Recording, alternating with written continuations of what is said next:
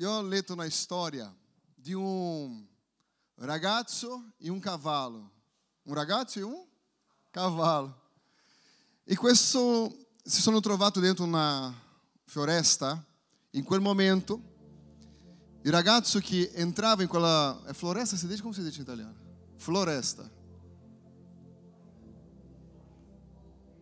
Ma è interessante, io dico una parola che non esiste, tanto tutto è nel capitolo stesso. Entrava nel bosco, nella foresta. E quel bambino ha avuto paura. Attento perché questo è interessante per la nostra vita. E quel bambino aveva paura.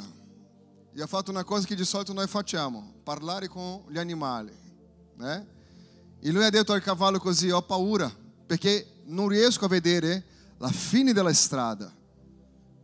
E il cavallo gli ha domandato, quello è strano perché il cavallo ha domandato, ma cosa riesce a vedere? Lui ha detto, riesco a vedere soltanto il prossimo passo. E il cavallo ha detto, allora vai avanti, un passo dopo l'altro. È molto simile a quello che a volte affrontiamo nella nostra vita, perché vogliamo vedere come sarà la fine di quella battaglia, di quella situazione che a volte ci mette paura, che sei, non sei così incoraggiato ad andare avanti.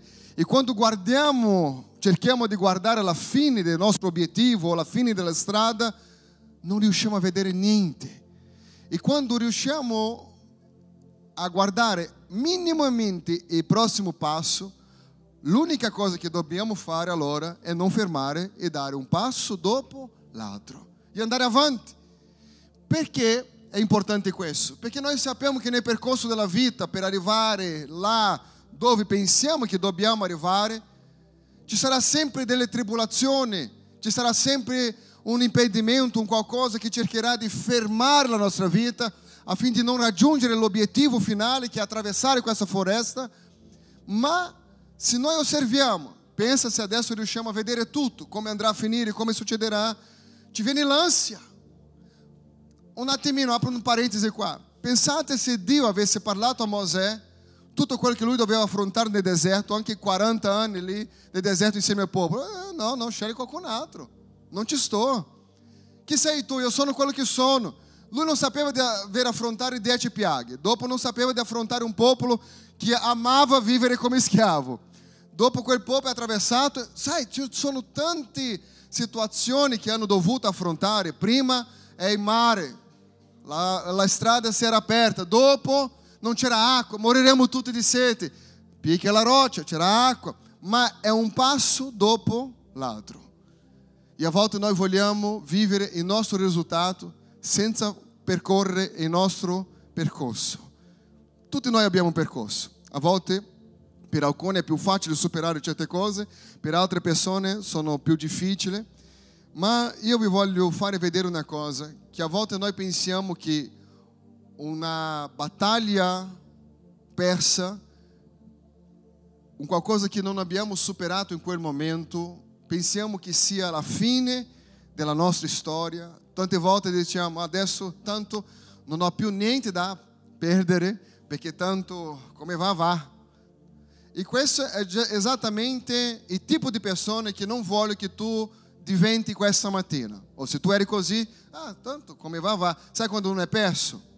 Quando non è perso, la cosa che succede è qualsiasi strada diventa strada, qualsiasi, qualsiasi direzione è una strada giusta, perché sei perso. E se hai la moglie a fianco mentre tu guida, lei dice, sicuramente mi ricordo, è a destra, e era la sinistra. Eh? Mi ricordo, non avevo mai passato in quella parte, ma sono bravi a dire le cose che non sono. A volte sono anche più bravi degli uomini a scoprire la strada. Ma quello che vi dico è che a volte siamo così turbati per non conoscere il nostro futuro e dimentichiamo che non dobbiamo sapere come andrà a finire tutto quanto, ma dobbiamo focalizzare nell'adesso, è nel mio passo di adesso. Io non posso saltare, non c'è un'altra via. La via è questa, mi causa paura, incertezza, perché io non vedo. E, e lì entra la parola di Dio. Dice così in Giovanni capitolo diciannove, verso ventotto. Interessante che quello che accade a Gesù ci parla tantissimo, che dice così, Dopo questo Gesù, sapendo che ogni cosa era già compiuta, affinché si adempisse la scrittura, disse: Ho sete. C'era lì un vaso pieno di aceto, posto dunque una spugna, imbevuta di aceto, e cima a un ramo di, di sopo, accostarono la sua bocca. Quando Gesù ebbe preso l'aceto, disse: È compiuto. E chinato il capo, rese lo spirito. Questo è quello che è accaduto a Gesù nei suoi ultimi minuti di vita come uomo. E se ricordiamo bene che a crocifisso Gesù, almeno così pensavano loro, sono stati religiosi. Non sono state persone diversamente, ma erano quelli che dicevano prendere cura delle cose di Dio. E questi religiosi, in questo momento qua, festeggiavano. Perché sono le stesse persone che ha detto in quel momento a Pilato di lasciare andare il ladro e di mettere in crocifissione Gesù, il santo, quello che non aveva fatto niente contro nessuno. Ma in questo momento loro gioivano perché è finita. Così pensavano loro. Perché dall'esterno, guardando Gesù su quella croce, non c'era nessuna via di speranza, non c'era più niente da fare. Ma quello che a volte nella nostra vita sembra la fine è soltanto l'inizio di qualcosa di nuovo. Il finale di una era non è il finale del nostro destino, è il finale di un tempo. Dica, la fine del tempo non è la conclusione del mio destino. Quanto di noi siamo turbati, disperati, perché pensiamo che la conclusione di un tempo, adesso non ho più niente da fare, adesso non so cosa fare. E, e, è propriamente in questo momento che la gente comincia a gettare la spugna, perché in quel momento, se non facciamo attenzione, la nostra speranza viene portata via.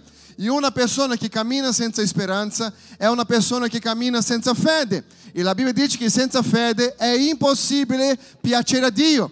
Tu puoi fare tutto quello di bello per essere applaudito dagli uomini, ma la nostra vittoria è nella mano di Dio. E solo c'è un mezzo di raggiungere la nostra vittoria nella mano di Dio, è per mezzo della nostra fede. Per quello ti consiglio questa mattina, se non vedi la fine della strada, focalizzare nel prossimo passo. Non devi correre, non devi fare tanto, ma il prossimo passo, perché sarà sempre quello più leggero. Allora, quello che loro volevano era mettere una fine nella storia di Gesù. E sappiamo che Gesù si è consegnato per noi stessi, affinché i nostri peccati fossero perdonati. E nel versetto trenta, quando Gesù ebbe preso l'aceto, disse: È compiuto. Finito. Ho fatto esattamente quello che dovevo fare. Per tanti, questo era la fine. Ma Gesù aveva adempiuto la sua missione come uomo. Da quel momento si iniziava di nuovo, però in una direzione diversa, molto più grande di quella prima che sembrava di essere stata finita. E dobbiamo ricordare questo. Io sono profeta di Dio per la tua vita. Il Signore benedirà la tua fine e il tuo nuovo inizio. Perché a volte la disperazione della incertezza di quello che dobbiamo raggiungere, siamo confusi. E quelli che per tanti era la fine di Gesù, per lui era soltanto l'inizio, perché lui era l'erede di Dio. Ha ricevuto un corpo glorioso. E noi sappiamo del trionfo di Gesù. Io non so come stai arrivando alla fine di questo tempo. Sta per finire l'inverno, giusto? Siete contenti? Alleluia. Sta per finire l'inverno. Io non so come hai affrontato l'inverno. Io non parlo di freddo a casa o di situazioni diverse, ma io parlo della tua vita. Come hai affrontato questo inverno? Come sei stato bombardato di notizie, di situazioni, di cose che tu non aspettavi, che all'improvviso è successo. Un inverno a volte per alcuni molto, molto difficile. E quello che noi possiamo prendere oggi è capire questo, che indipendente di come è andato l'inverno, siamo vivi. E finché abbiamo vita, guardiamo, apriamo la finestra al mattino o guard- apriamo la tenda al mattino perché fa freddo, è Dio dicendo: ti do una nuova opportunità di continuare a scrivere una storia. A volte può avere il sole, ma grande parte delle persone guarda tutto grigio. Quello che vi voglio questa mattina portare è che la fine di un tempo non è la fine della tua storia, perché il Signore ha ancora il controllo su ogni cosa. Dobbiamo afferrare la nostra promessa a quale Lui ci ha fatto, affinché di vivere ogni cosa a quale Lui ha per noi, perché Dio, quando arriva, Lui trasforma le cose. Però Lui c'è, ma nonostante Lui c'è, c'è ancora una strada da percorrere, c'è ancora una foresta da attraversare, però è buia. E lì io vedo la mano di Dio, perché quando Gesù era dentro la barca, la, la Bibbia dice che mentre Gesù dormiva nella barca, la tempesta è arrivata, il vento forte, l'acqua entrava dentro la barca e i discepoli di Gesù hanno detto così: moriremo tutti. La lettura che hanno fatto di quel momento era di morte. Ma Gesù era all'interno della barca. Il vento forte, le onde alte, l'acqua che entrava dentro la barca che sembrava di affondare, comunicava alla loro mente che non c'era più niente da fare. Ma Gesù si sveglia. E quando Gesù si sveglia, sgrida la furia del vento, del mare, e tutto si accalma. E Gesù guarda quegli uomini e dice così: uomini di poca fede. Il grande problema è che quegli uomini non avevano poca fede. Lì c'era anche Pietro, aveva già anche camminato sull'acqua. Se non aveva ancora camminato sull'acqua, doveva camminare. C'erano uomini di fare le cose straordinarie. Quello che vi voglio dire è che quando Gesù dice uomini di poca fede, è perché la loro speranza in quel momento andava persa per una causa per loro impossibile. Dica: causa impossibile. Quanti di noi abbiamo un quadro che scriviamo causa importante, situazione importante e situazione impossibile? A volte nella lista dei nostri impossibili sono molto più grandi di quelle importanti, perché non sappiamo come gestire la situazione a quale ci affrontiamo esattamente in questa vita. Quello che era pertanto alla fine per Dio, per Gesù, era soltanto un inizio, perché la fine di un'epoca non è la fine del tuo destino. Tutti noi abbiamo una storia davanti a Dio, scritta dalla mano di Dio, che a volte, prendendo decisioni basate sulle nostre emozioni, brividi, opinioni di altre persone, alla fine prendiamo tante di quelle decisioni sbagliate e paghiamo così un prezzo così alto dalla conseguenza, perché seminare è un'opzione, raccogliere è un obbligo. Anche se non voglio raccogliere cose brutte, io devo osservare cosa sto seminando, perché è così la vita, è la legge della seminatura.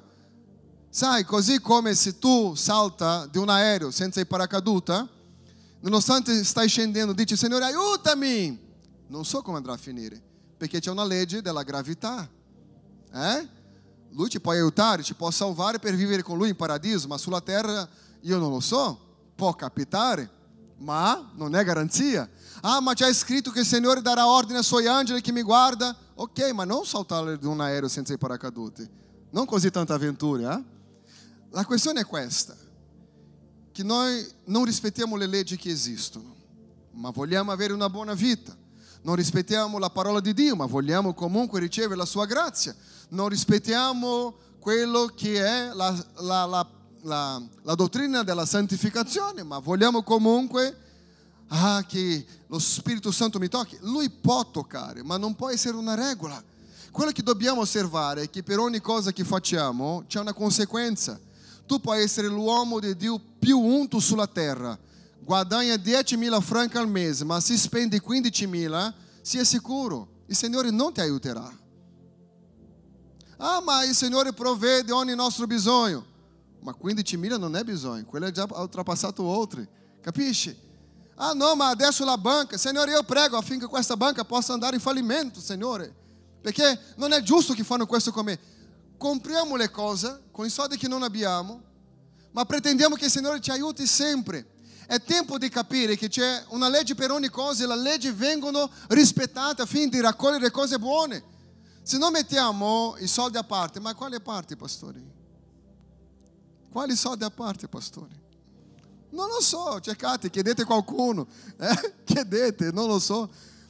Ma la cosa è che prima o poi nel nostro bisogno, il bisogno sarà sempre più difficile, perché a volte dedichiamo a pensare che quello che affrontiamo ora, Dio non aveva controllo, Dio aveva controllo, forse noi non avevamo controllo su noi stessi. La persona che tu devi controllare non è l'altro, sei tu stesso. Maledetto l'uomo che ha fiducia nell'uomo, per quello non mi fido di nessuno. No, maledetto l'uomo che ha fiducia in se stesso. È in se stesso. Quando io so che posso da solo, quando io so che sono sicuro in quello che faccio, abbiamo bisogno uno degli altri. E è questo che accade proprio nella nostra vita. Quando tu guarda davanti e non c'è più speranza, se tu sei un credente, io ti voglio comunicare una cosa, non è che tu non hai più speranza, tu non hai più fede. Perché non hai più fede, pastore? Perché non hai più speranza. La caratteristica di un credente che non riesce più a vivere la speranza del, che il meglio sta per venire, sono i cristiani che dichiarano amare a Dio, ma sono le stesse persone che frequentano la Chiesa, ma hanno già perso la fiducia completa in Dio. È per quello che entriamo tanto in disperazione. Ma io ti voglio ricordare chi è Gesù. In Apocalisse ventidue, tredici dice: io sono l'alfa e l'omega, il primo e l'ultimo, il principio e la fine. Lui è il principio e tutto è nel suo dominio. Tutto è nel controllo della mano di Dio. Tutto che Lui ha iniziato, Lui metterà alla fine.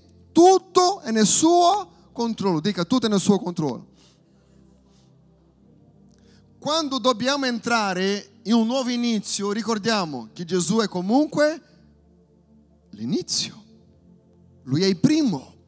Tutte le volte che conclude una fase della nostra vita, dobbiamo essere sicuri di aggrapparsi a Dio. Perché cosa accade? Noi chiediamo sempre a Dio, ricordate un attimino, se questa preghiera tu hai fatto settimana scorsa o che, qualche anno fa, Signore, io voglio vivere un nuovo livello nella tua presenza, io voglio vivere. Però non ci rendiamo conto che noi attraversiamo delle fasi. E ogni fase, perché quella nuova fase, in quella nuova decisione sembra così difficile? Perché in quella nuova fase esiste una cosa che non abbiamo osservato. È che abbiamo ricevuto un'opportunità di un nuovo inizio. E un nuovo inizio è pieno di cose sconosciute, battaglie che avevamo, non avevamo mai affrontato prima, però che adesso dobbiamo essere forti, entrare in questa battaglia per vincere. Però non solo le battaglie sono diverse, ma come anche come le benedizioni di Dio sono diverse di una volta. Ma non solo le benedizioni di Dio sono diverse, come anche i demoni a quali noi combattiamo sono diversi. E a volte non ci rendiamo conto e pensiamo che sia soltanto un'opera dell'acaso, della carne, ma la Bibbia dice che la nostra lotta non è contro carne o sangue, ma contro principati, potestà, un reino infernale organizzato. Non è come tanti pensano quando vedono il caos, dicono qui è un inferno, ma secondo la Bibbia Satana lavora di un modo organizzato.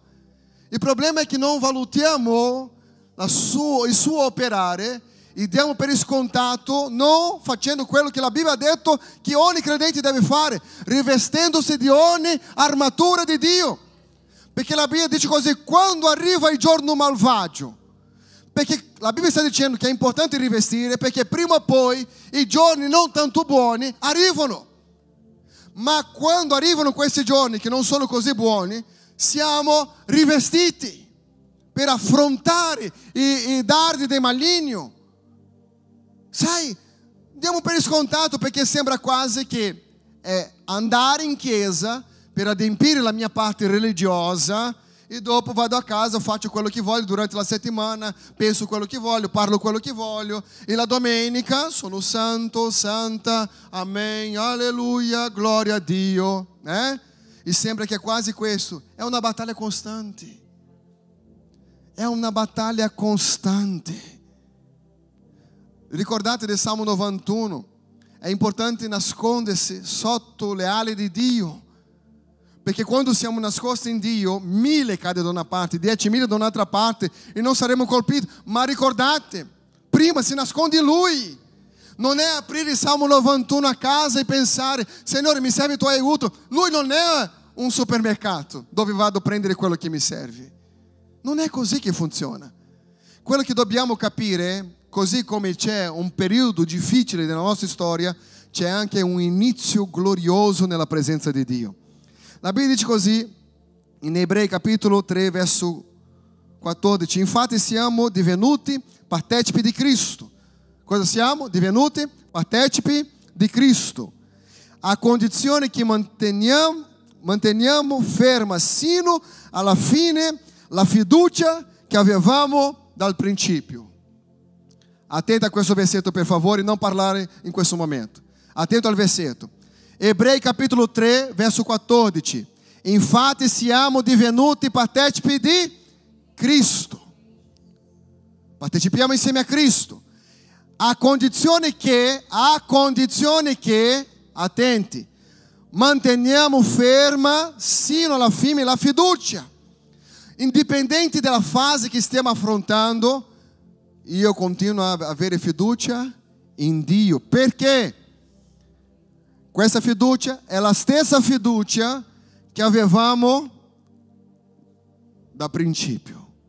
Della partenza abbiamo detto, il Signore è con me, il Signore è in questo mio proposito, il Signore è nella mia vita, il Signore è nella mia famiglia, io e la mia casa serviremo al Signore. Cominciano i problemi all'interno di casa, comincia il problema con il marito, con la moglie, con i figli, e cominciamo a dire, Signore ma dove sei? E lì c'è una confusione, il Signore sta dicendo così, ehi, siamo insieme.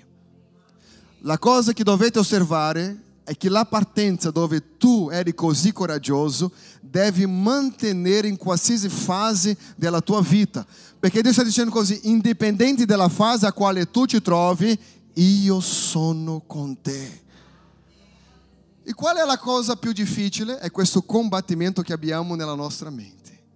È questo combattimento che abbiamo di lottare contro questi pregiudizi che ci arrivano, di attaccare la nostra mente, che non ci permette credere o di avere veramente speranza. Filippesi capitolo uno verso sei dice, ho questa fiducia che colui che ha cominciato in voi un'opera buona la condurrà a compimento fino al giorno di Cristo Gesù.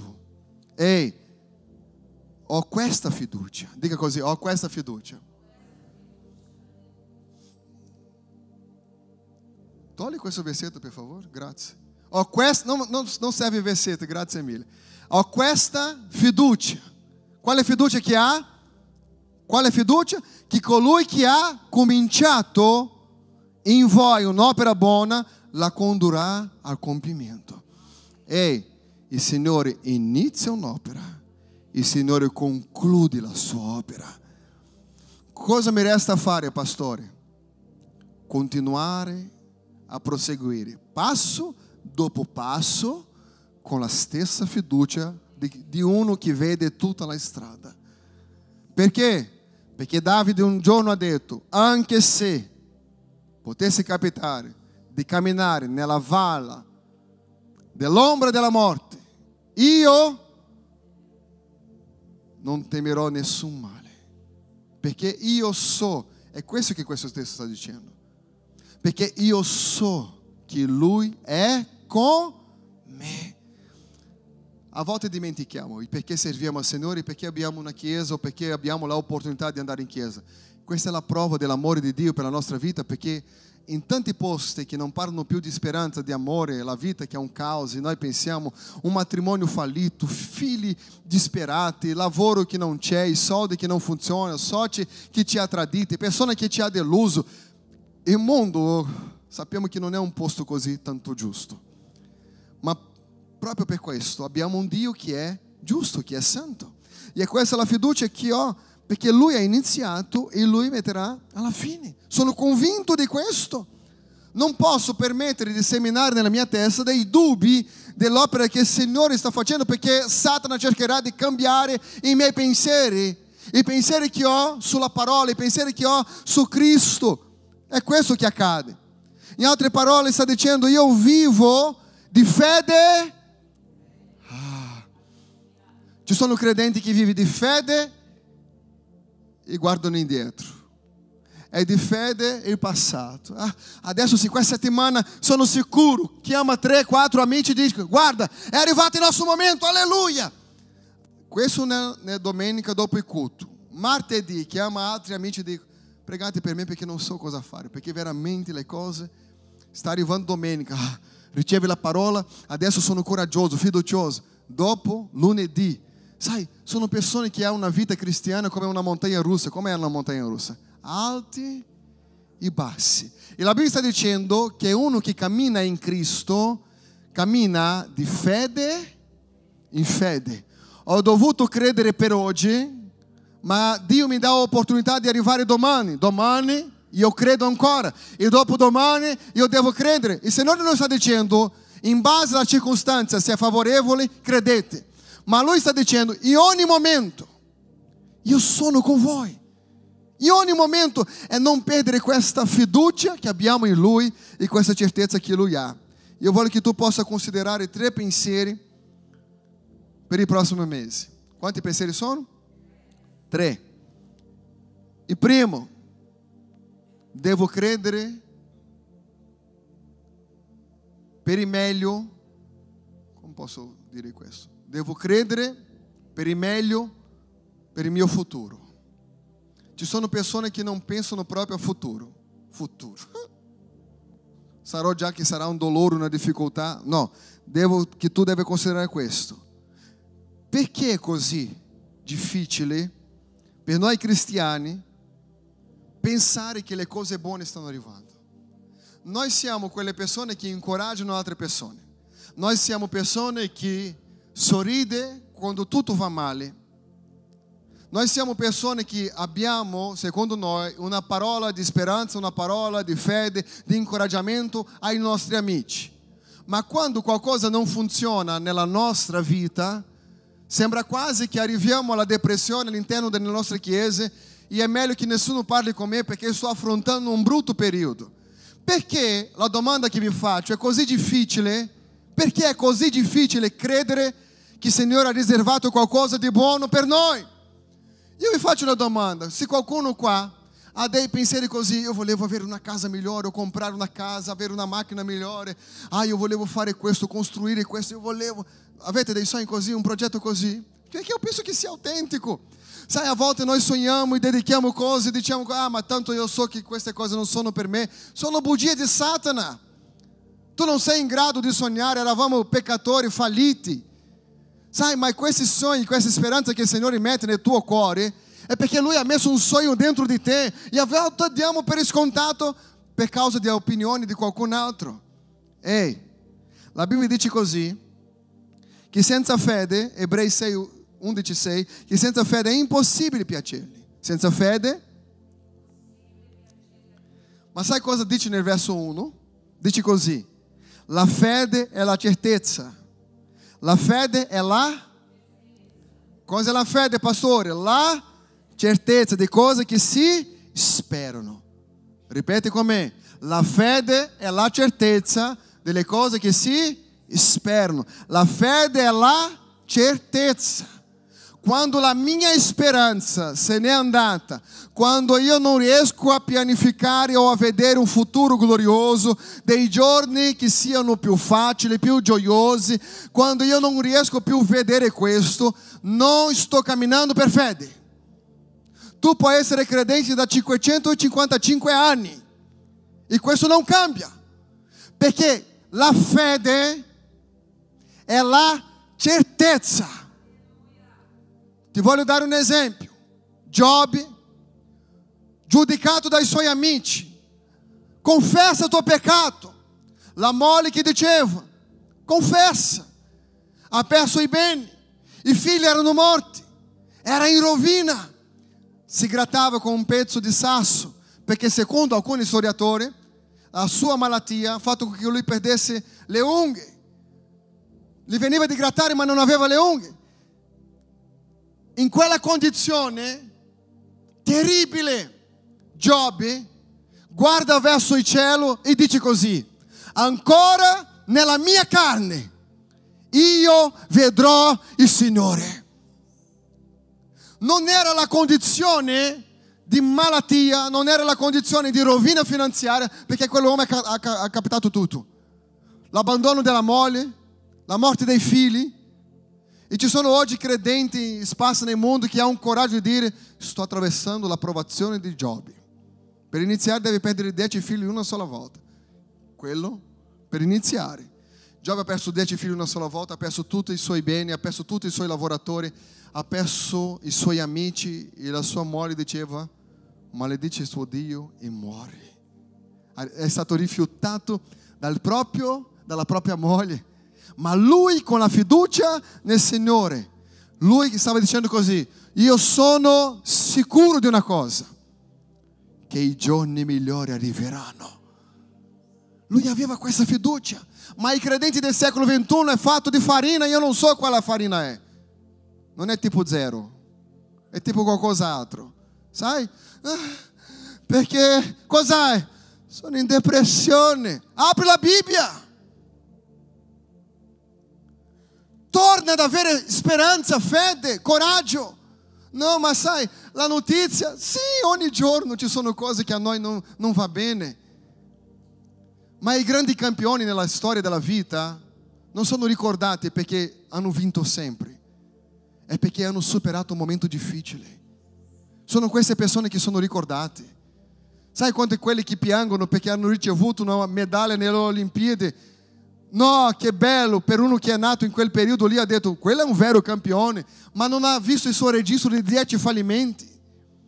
Come ha dovuto reinventarsi, provare, andare avanti. Perché? Perché credeva nel suo sogno. Oggi siamo credenti e diamo una scusa che secondo me Satana ha creato questa frase: se, se Dio vuole, succederà. Oh, benedetto di Dio, benedetta di Dio, Dio vuole. La domanda è: tu vuole?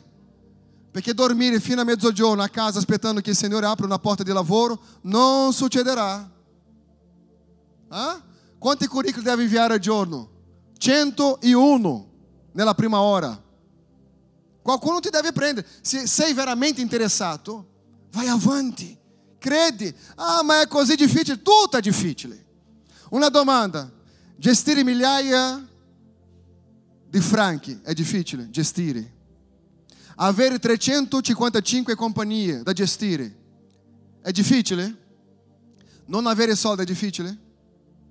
La domanda è: quale difficoltà vuoi passare? Tutto è difficile. Tutto è difficile. Il grande problema è che siamo abituati a dare scuse. Ah, ma questo è perché non aspettavo questo. Ah, questo è perché... Basta scuse. Ha una vita davanti, che il tempo sta passando. Tutti noi stiamo diventando più vecchi. Il momento che quando sei, inizi... quando sei arrivato qui eri più giovane di adesso. Il tempo sta passando, ma siamo lì a guardare qualcosa dicendo: ho paura del buio, ho paura perché non riesco a vedere la strada, ho paura. Ehi! E questa mattina Dio dice così: dai il prossimo passo. Non sempre sarà facile, non possiamo togliere questa montagna di problemi che abbiamo, ma se togliamo un sasso alla volta, prima o poi questa montagna va via. Ma la domanda è: cosa tu veramente vuoi? Non mi dica che tu desideri così tanto le cose quando non fai niente, è bugia. Ah no, perché Dio farà per me, è bugia. Perché qualcun altro farà per me, basta. Di essere attaccato, aggrappato nelle spalle di altre persone come un parasita. Fai succedere qualcosa nella tua vita. Ehi, sei tu il pro- protagonista della tua storia. Ma non qualcun altro deve fare per me, sai? No, sei tu. Hai una luce su di te, è il tempo di iniziare ad avere il proprio brillo. Non essere un parasita della società. No, perché se il governo non mi aiuta, no, perché se quella persona non mi aiuta, se quello là non fa per me, se quello là non mi dà la risposta positiva, se quello non fa. Ah, io penso che è molto bello ricevere aiuto di altre persone. Questo è molto incoraggiante. Ma quando il mio stile di vita è ricevere aiuto di altre persone, questo è perché ho smesso di vivere la mia propria storia. Principalmente se sei in salute, vai avanti. La fede, senza fede è impossibile piacere, poiché chi si accosta a Dio deve credere che Egli è e che ricompensa tutti quelli che lo cercano. Perché il comportamento della nostra vita, il frutto deve essere la fede. Non c'è nessun'altra cosa che tu devi avere questa mattina più che la fede. Perché se partiamo che crediamo in Dio, soltanto il quaranta per cento siamo già fregati. Non funzionerà né altre parti della tua vita. Seconda cosa per finire, importante, ho detto tre, né? Compromettersi con il proprio futuro. Per compromettermi con il proprio futuro io devo sapere cosa voglio. Ah, pastore, io non ho ancora pensato cosa voglio. Ok, non arriverai da nessuna parte fino al prossimo anno. E quando parleremo nel prossimo anno tu dirai così, eh, va bene, io non so. Sai, la vita non è stata facile nel duemilaventidue. Arriverà duemilaventitré, se non hai pianificato la tua vita, arriverai alla fine del duemilaventitré e dirai così, eh, è la conspirazione mondiale. È l'anticristo, è il nuovo governo, è questo, è quell'altro. Ma la tua vita non è cambiata in niente. Non sei maturato in niente, non hai cresciuto in niente, non hai cambiato niente, non hai letto un libro. Ah, io, io sono pigro. No, sei fermo, è diverso. Sai, non sei morto, è tempo di riattivare la vita, è di pensare così. Tanti che mi domandano così, pastore, io voglio essere un predicatore della parola. Cominci a leggere, non mi piace leggere. Allora sei fregato. Non vai, vai, vai. Cosa vuoi dire? No, perché quando aprirò la Bibbia, Signore, lo Spirito Santo mi darà il messaggio. Ah, Signore, io non so chi ti ha insegnato questo, ma è tempo di informarsi, leggere, parlare con persone.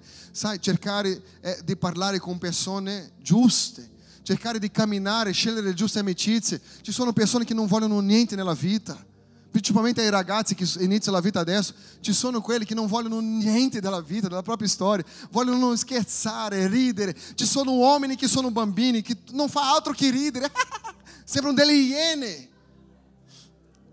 e ridono, e ridono, e ridono, qualsiasi cosa è ridere, e la vita che non funziona. Arriva un momento che dobbiamo pensare così, cosa c'è che non va nel mio percorso della vita? Io penso che ridere è una cosa buona, ma essere delle iene è già qualcosa di stupido, ok? Come le persone difendono, io non so quale squadra fate il tifo. Quale squadra? Squadra da calcio, qual è? Ah? Ah? Io non ho sentito niente. Ho sentito forte, nessuna. Eh? C'è quella brasiliana, quella italiana, quella spagnola che è più ammirata forse in questo periodo, quella francese, né? Dipende. Io sono della squadra, io, io faccio sempre il tifo per quella che vince. Io non sono lì a soffrire per nessuno. Ma ci sono persone che dicono abbiamo ricevuto un titolo e difende il passato come se fosse la cosa migliore. Eh? Io non so se la vostra squadra è vincente o perdente, ma siete fedeli, quello è importante. Sai cosa succede? È che dimentichiamo che c'è sempre una prossima generazione, ma siamo fermi nella vecchia generazione. Ah, perché la donna è sposata, ne ha cinque bambini, tra cui questi cinque bambini, quattro ha già cinque figli ognuno. E dice, ma quando io vivevo con i miei genitori era tutta un'altra cosa. Oh Signore, sei già nonna e stai pensando come vivere con i tuoi genitori, è già passato il tuo tempo. È già passato il tuo tempo. La questione è, è qual è il mio momento? Il tuo momento si chiama ora. Dobbiamo avere questo impegno con il nostro futuro e lasciare certe cose che ci, ci impedisce di andare verso di Lui. Perché siamo a guardare indietro qualcosa che non funziona, come quella squadra a quale fai tifo. Non funziona, dai, ammetti. Non vincete niente. Andate avanti, cerchiamo Paris Saint-Germain, così qualcuno che vince, non so. Barcelona non vince, appena perso, ma è vincente, non fa niente. Un'altra cosa che dobbiamo fare, ha visto come capisco di calcio? Un'altra cosa che dobbiamo fare per finire, parlare al nostro futuro. Chi parla con il futuro? Ho già visto persone parlare con animali, con piante, con formiche, con la parete. Lì comincia già a essere un po' pazzo, ma parlano, la gente parla da sola. Parla da sola in macchina, parla da sola in bus, parla da sola mentre cammina, parla da sola mentre lavora, parla da sola a casa. È così o non è così? La gente parla da sola. Dobbiamo imparare a parlare con il nostro futuro. Parli come sarà la tua vita. Ricorda che Giuseppe aveva dei sogni e lui parlava dei sogni che aveva. Ci è voluto un po' di tempo, ma è successo nella sua vita. Il grande problema della storia della nostra vita è fermare per sempre quello che doveva essere.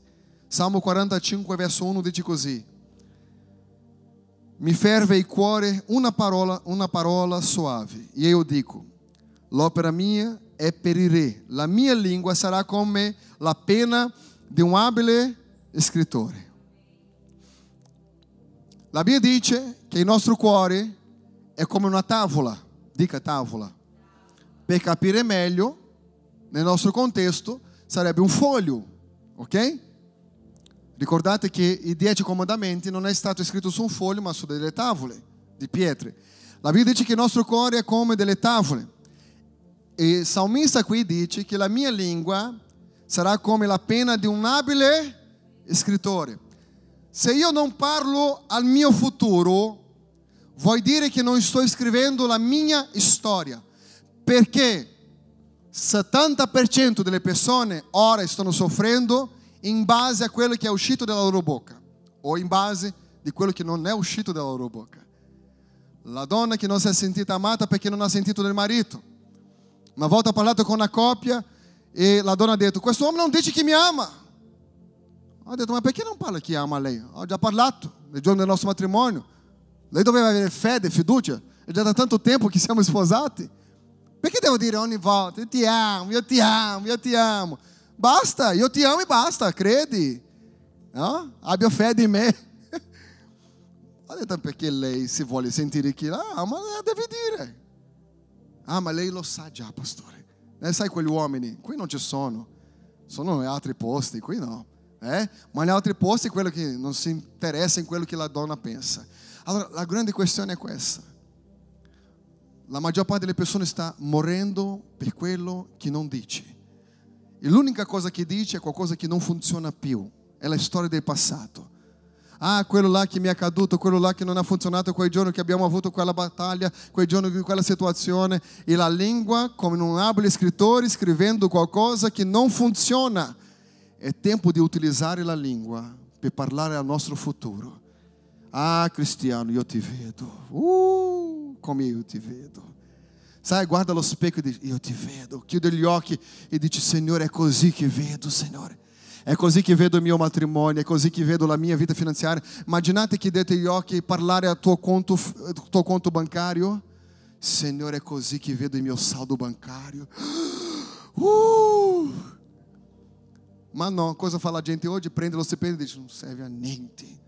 E pagare, pagare, pagare, non serve a niente. Non benedice neanche, non ringrazia neanche a Dio. Ma non serve a niente. Eh? Eh, solo questo. Una volta uno è arrivato da me e ha detto: io sono in depressione, pastore.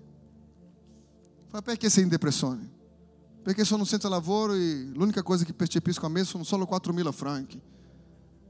Ho detto: allora preghi per me. Ho detto a lui. Ho detto: perché? Perché se sei in depressione con quattromila franchi non sai come sono rovinato io. Sai, la grande questione della vita è che la vita è più leggera di quello che possiamo immaginare. Ma noi siamo bravi a fare le cose non funzionare bene. Sono due persone all'interno di una camera, marito e moglie.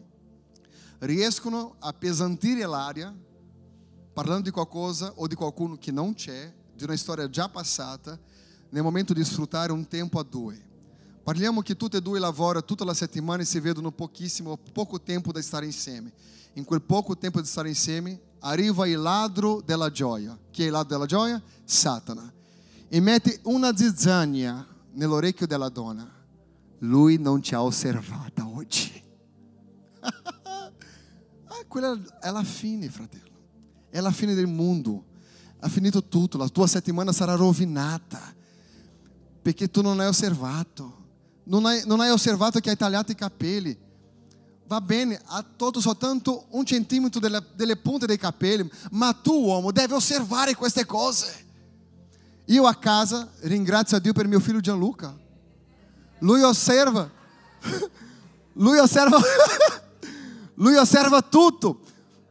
Quando lui vede, di solito sono già vicino a lui, e lui dice così: hai visto cosa ha fatto la mamma? Cosa ha fatto la mamma, amore? Cosa ha fatto la mamma? Aiutami, cosa ha fatto la mamma? No, ha fatto le sopracciglia, ha tagliato i capelli, ha pitturato i capelli. E arrivo da Adriana, wow, che bella! Ma io ho un complice a casa. Grazie a Dio che ho Gianluca, perché osserva tutto, perché sennò anche io ero rovinato, sai? Perché osservare. Una volta sono andato a Londra e non ho osservato, era la data di anniversario del mio matrimonio. Fratelli miei, grazie a Dio ho recuperato il mio matrimonio, ma ero a Londra da solo nel giorno dell'anniversario del matrimonio, che pazzia! Quando ero già in partenza, con suo consentimento, lei mi ha detto così quando ero già con le valigie: tu non, non dimentica di niente? Ho detto no, ho preso tutto quello che ho preso tutto quello che mi serve. Lei ha detto la seconda volta: sei sicuro? Sai quando sei sicuro? Sai quelle, quelle frazioni di matematica che arrivano così, signore, cosa sta succedendo? Cosa non sto portando? Ho messo, no, il passaporto è ok, tutto ok. Amore, vado. Oh, signore. Lascia stare la conclusione di quello che è accaduto dopo quando sono tornato da Londra. Ma il suo cuore deve scrivere come sarà questa nuova fase. Stiamo per entrare nella primavera, giusto? Come vuoi che sia la tua primavera? Forse hai affrontato l'inverno più difficile della tua vita. La domanda è: come vuoi che sia la tua primavera? Usi la sua lingua come una penna di fede. Non è parole buttate al vento, ma una scrittura di fede, dicendo: Signore, io non mi importerò con le circostanze che sono vicino a me, quello che mi interessa veramente è la tua presenza. Impedi, per favore. Io voglio pregare insieme a voi. Preghiamo per la nostra famiglia, per i nostri amici, per la nostra chiesa, per la primavera che sta arrivando, per i prossimi mesi di quest'anno. Siamo bombardati così di tante notizie, e queste notizie, se non facciamo attenzione, cercano di rubare la nostra speranza. Ma quello che noi abbiamo questa mattina è la fiducia che il Signore ha il controllo. Il fatto del Signore avere il controllo non vuol dire che non dobbiamo fare niente. Dobbiamo fare la nostra parte. Ricordate, Lui ha risuscitato Lazzaro, ma non ha tolto la pietra. Ha detto: togliete la pietra. Quello che era possibile agli uomini, gli uomini hanno fatto, ma quello che era impossibile agli uomini, Gesù l'ha fatto. Lazzaro era morto da quattro giorni, è tornato in vita. Tutto questo succede perché il Signore è buono e la sua misericordia dura in eterno. Io ti voglio dire che quello che stai affrontando è soltanto una fase. E come tutte le fasi, ha un inizio e una fine. Solo che la cosa bella è che quando finisce qualcosa nella storia della nostra vita, o qualcosa che non abbiamo il dominio, o che all'improvviso è arrivata una tribolazione e non sappiamo come gestire, mi viene in mente una cosa. Perché abbiamo affrontato tante di queste fasi che abbiamo pensato così: non c'è più cosa fare, non, non possiamo più andare avanti, non come marito e moglie, ma non c'è più niente da fare. Si vedeva tutto buio. Sai quel momento che tu hai più bisogno degli amici, non li trova, non perché sono cattivi, è perché è, la tua, è il tuo momento, è la tua fase, quella fase che tu vai a mangiare insieme agli altri al ristorante e tu non hai soldi, loro dimenticano il portafoglio e tu pensavi che quell'invito era soltanto per dare un po' di sollievo, ma adesso siete tutti in debiti, con vergogna. Sai quella fase che tu guarda il tuo matrimonio e dici: Signore, solo tu. Quando guardi i tuoi figli, tu dici: Signore, solo tu. Quello che ci venne come gioia è sapere che il Signore è Signore di cose nuove. Io voglio darti una parola questa mattina. Il Signore farà tutto nuovo, tutto nuovo, tutto nuovo. E eu voglio che tu possa pensare qual è l'area o le aree della tua vita che tu ne hai bisogno. Bisogno che il Signore possa trasformare, bisogno che le cose siano nuove, che sia camminare in novità di vita, perché è questo che il Vangelo porta, novità di vita, una sfida ogni giorno. E come, come valutiamo la vita? Oggi siamo svegliati, cosa c'era a casa? Eravamo al piano di sopra. Adriana, amore, siamo senza luce. Ho detto, senza luce? Non è possibile senza luce. Quando scendo le scale, ho detto, amore, vieni qua. Fratelli, la casa allagata, acqua dappertutto. Uh! La prima cosa che ho pensato io, non è chi ha fatto quello. Il culto, il culto. Devo andare al culto. Com'è la casa adesso? Bagnata? Dove siamo adesso? Abbiamo imparato a portare le cose con leggerezza, sai? Con leggerezza. C'è acqua, posso risolvere, non sono Superman. Lei è la donna, come si chiama? La, la... Ah? Wonder? Wonder Woman, wow. È proprio lei, ma non ce l'abbiamo fatta. Sì, non si può più notare. Prima si poteva tuffare, né? Ma adesso non si può più notare. Sai cosa è? Che l'acqua, bagnare tutto, tutte le scarpe. Oggi anche per venire in chiesa era un problema. Abbiamo trovato questi paio di scarpe che non erano bagnate. Bagnato tutto, dappertutto, l'acqua. Wow, ho trovato il problema, ma ancora non è risolto di tutto, ma è abbast- siamo abbastanza. Ma sai cos'è? Fosse un altro momento, ah, ma perché questo? Eh, eh, la mano di Satana. No, con leggerezza, uh, acqua. Ma lei voleva lavare la casa. Dio le ha dato una mano, eh? Posso dire questo? Ho detto questo a Letizia ieri, vero, nelle macchine. Ho detto, Letizia, ho una voglia di lavare la mia casa domani. L'ho detto. Lei mi guarda, ma dai, Dri, tu lavori tutta la settimana, domani riposta. Ricordo, Letizia, voglio buttare l'acqua, lavare tutto. Sono svegliato con l'acqua, ho lavato casa. Perché ho aperto Salmo quarantacinque uno. Perché la mia lingua, la mia lingua sarà come una penna di un abile scrittore. Lei ha parlato a futuro, voglio lavare casa. E l'angelo ha fatto così a rubinetto. Io penso che sia più o meno alle due di notte che è cominciato e alle sette siamo svegliati. Sai cos'è avere acqua a casa veramente? Vedi, io ho detto a lei, amore, non pensare alla domenica a pulire casa, stiamo tranquilli, è domenica. Oh, ah, domenica. Ma no, aveva ragione lei, come sempre, le donne hanno sempre ragione, né? Devo lavare casa, devo lavare i vestiti, devo lavare tutto. Quello che vi voglio dire, portate la vostra vita con leggerezza. Questo si chiama maturità. Non fate la guerra a casa. Non vi dico cosa dovete fare, marito e moglie, ma... ma non fate la guerra. Ma non fate la guerra. Il mondo è già troppo pesante. Marito e moglie che litigano ogni giorno, ogni giorno. Ma che noia, come dicono i bambini, che noia. Ogni giorno, ogni giorno. Un, un uomo con, con un carattere che solo la misericordia di Gesù. Una donna con un carattere che solo la grazia del Padre Santo, nostro Dio, Signore, Salvatore, Liberatore, Gesù Cristo Nazareno, non lo so. Eh? No, ma siamo di Dio. No, fratelli miei, essere di Dio è portare la vita con leggerezza e parlare al nostro futuro, perché quello che sembra essere la nostra fine è soltanto un nuovo inizio. Conclusione di un tempo per l'arrivo di un, un nuovo tempo. Io voglio profetizzare un nuovo tempo di Dio nella tua vita. Quando noi parliamo di nuovo, io voglio che tu guardi adesso la tua vita emotiva. Come va la tua vita emotiva?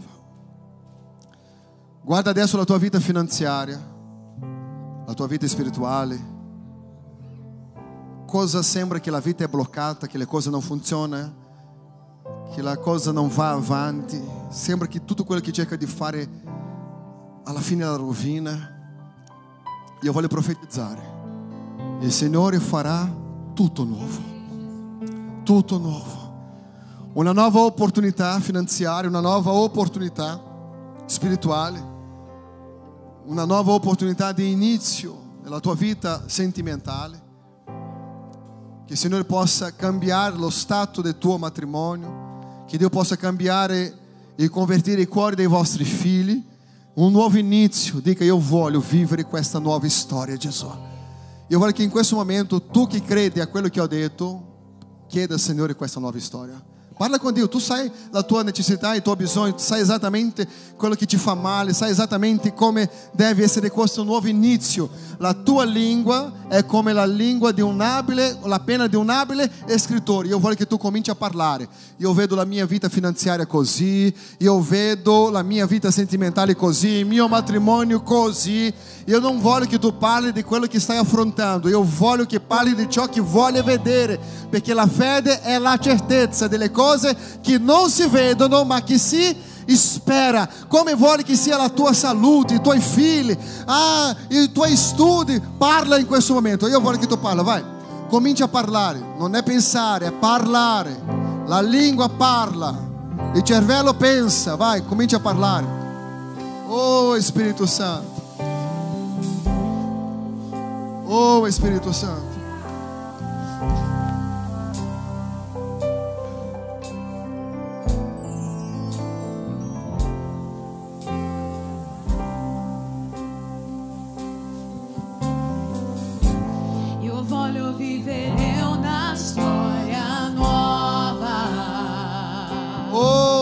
Santo. Sentire ancora nel mio cuore il fuoco, ed ogni mia paura presto sparirà, ed ora la speranza certo nascerà. Io voglio vivere una storia nuova, io voglio vivere. Oh Espírito Santo. Sentire ancora nel mio cuore il fuoco, ed ogni mia paura presto sparirà, ed ora la speranza certo nascerà.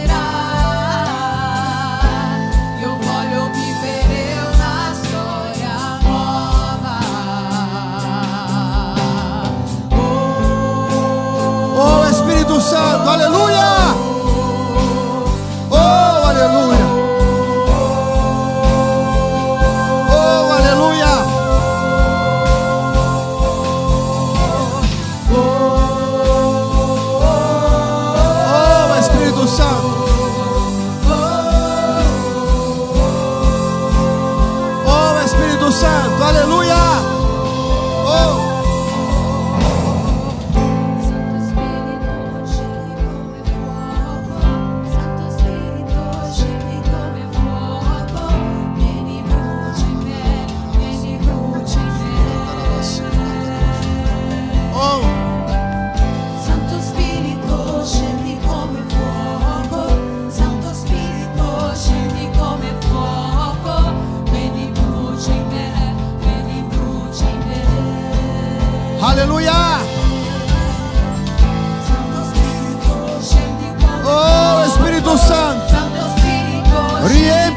Cuore questa mattina, oh Spirito Santo, alleluia, oh alleluia, oh. Santo Spirito scendi come fuoco, Santo Spirito scendi come fuoco, vieni brucia in me, vieni brucia in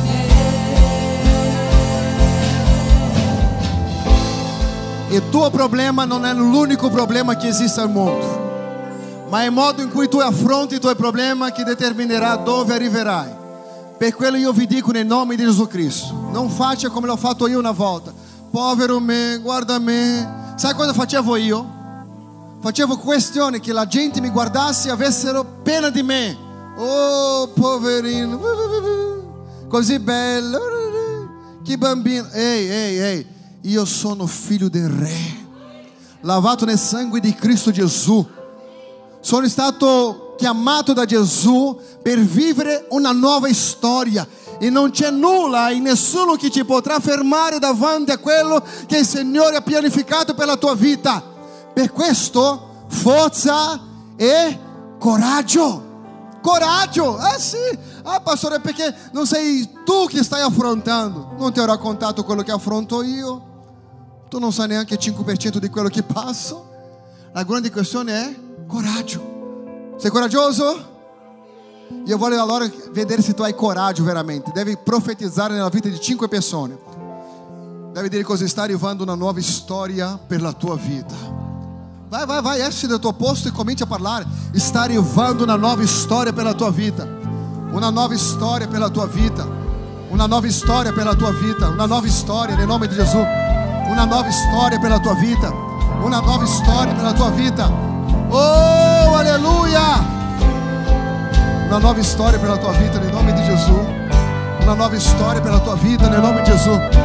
Siamo più che vincitori in Cristo Gesù. Alleluia!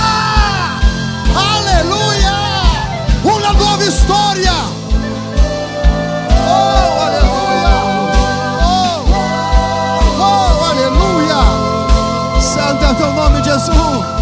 Santo è il tuo nome Gesù. Vai, canta con coraggio. Vai, vai, vai.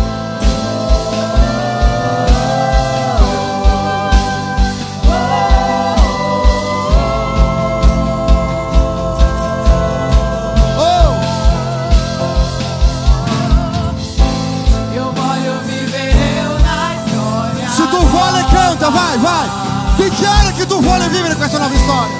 Sentire ancora nel mio cuore il fuoco ed ogni mia paura adesso sparirà ed ora la speranza certo nascerà. Io voglio vivere una storia nuova. Io voglio vivere una storia. Solo chi vivrà una storia nuova, un glória a Deus, um aleluia, um ringraziamento a Jesus. É il tuo momento di vivere un nuovo tempo per la tua vita, nel nome di Gesù. Amém.